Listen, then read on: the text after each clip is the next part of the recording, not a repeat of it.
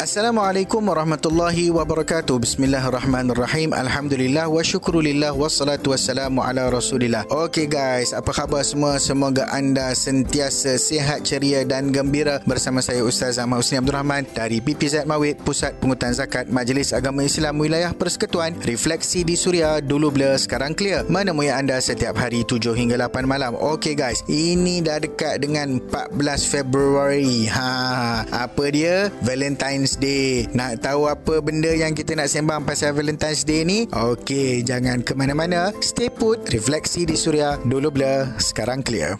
Awak di Kuantan tu, Celayan sembilan puluh enam perpuluhan satu F M. Refleksi di Suria, dulu blur, sekarang clear, bersama saya Ustaz Ahmad Husni Abdul Rahman. Okeylah Ustaz, empat belas bulan ni kan Valentine's Day ni kan. Ha, cek Ustaz story sikit. Haha, bila tiba bulan Februari, inilah yang kita selalu worry. Ha, apa dia? Perayaan Valentine's Day. Okey guys, buka minda, pasang telinga. Ikut sejarah, nama Valentine ini diambil sempena seorang paderi yang bernama Saint Valentino pada zaman pemerintahan Ratu Isabella di Spanyol. Apa yang paderi ni buat? Dia jatuhkan kerajaan Islam di Cordoba pada tanggal empat belas Februari dua ratus tujuh puluh Masihi. So benda tu Ratu Isabella anggap sesuatu yang special dan Saint Valentino itu seperti kekasih masyarakat. Ini salah satu daripada version cerita dia. Ada tiga lagi version lain tau. Tapi pendek cerita, semuanya itu menjurus kepada perkara yang melibatkan soal akidah yang jelas melanggar tata cara dan prinsip-prinsip dasar agama Islam. So, pendek kata lagi sekali, umat Islam haram tau sambut ke, celebrate ke, uh, nak buat apa-apa ke berkaitan dengan Valentine's Day ni. Sebab terbukti di barat, mereka masih mengamalkan ritual berkaitan sambutan hari Valentine's ni. So, jangan ya, relax. Banyak lagi kita nak story. Teruskan mendengar Refleksi di Suria, dulu blur, sekarang clear.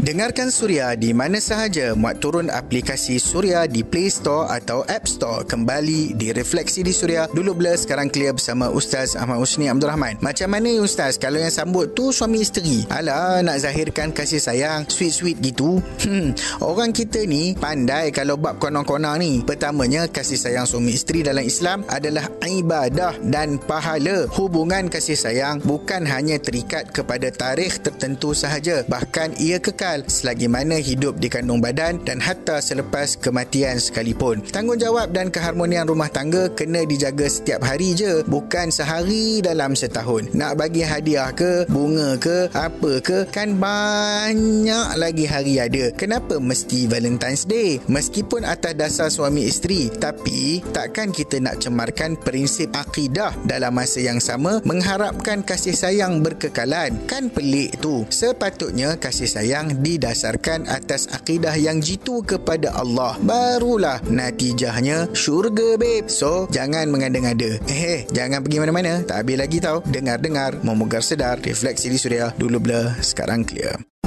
Kuala Tengganu tu, dengar belaka tu, seratus dua perpuluhan empat F M. Refleksi di Suria, dulu blur, sekarang clear, bersama saya Ustaz Ahmad Husni Abdul Rahman. Okey Ustaz, last kali apa nasihat Ustaz kepada kita orang semua? First of all, kita kena faham, ada perkara yang agama bagi kelonggaran dan ada perkara yang agama perketatkan peraturan. Mudah sahaja alasannya, sebab semua ni dilakukan semata-mata nak jaga akidah kita guys. Kalau semua sama je, itu pluralism namanya. Sedangkan Allah sebut innad dina indallahil Islam. Sesungguhnya agama yang diredai di sisi Allah adalah hanya senya agama Islam. Lagi satu, pasangan yang belum bernikah terutamanya, ha, yang masih cinta-cintun tu, ada yang menjadikan Valentine's Day ni macam pengukuh ikatan cinta lah, bergambar sama-sama lah, seorang buat half love kat sana, seorang buat half love kat sini lah, stay cute forever lah. Lepas tu post kat I G dengan tweet, F B pun masuk yang tak tahan tu, tua-tua pun hado. Hai, semua ni sebenarnya merosakkan kefahaman kita tentang agama dan menampakkan yang kita ni sangat longgar dalam bersyariat. Ingat, akidah ni satu simpulan yang kuat, jangan kita longgarkan dengan perkara yang boleh memisahkan untaian akidah dari diri kita. Clear guys? Refleksi di Suria, dulu blur, sekarang clear.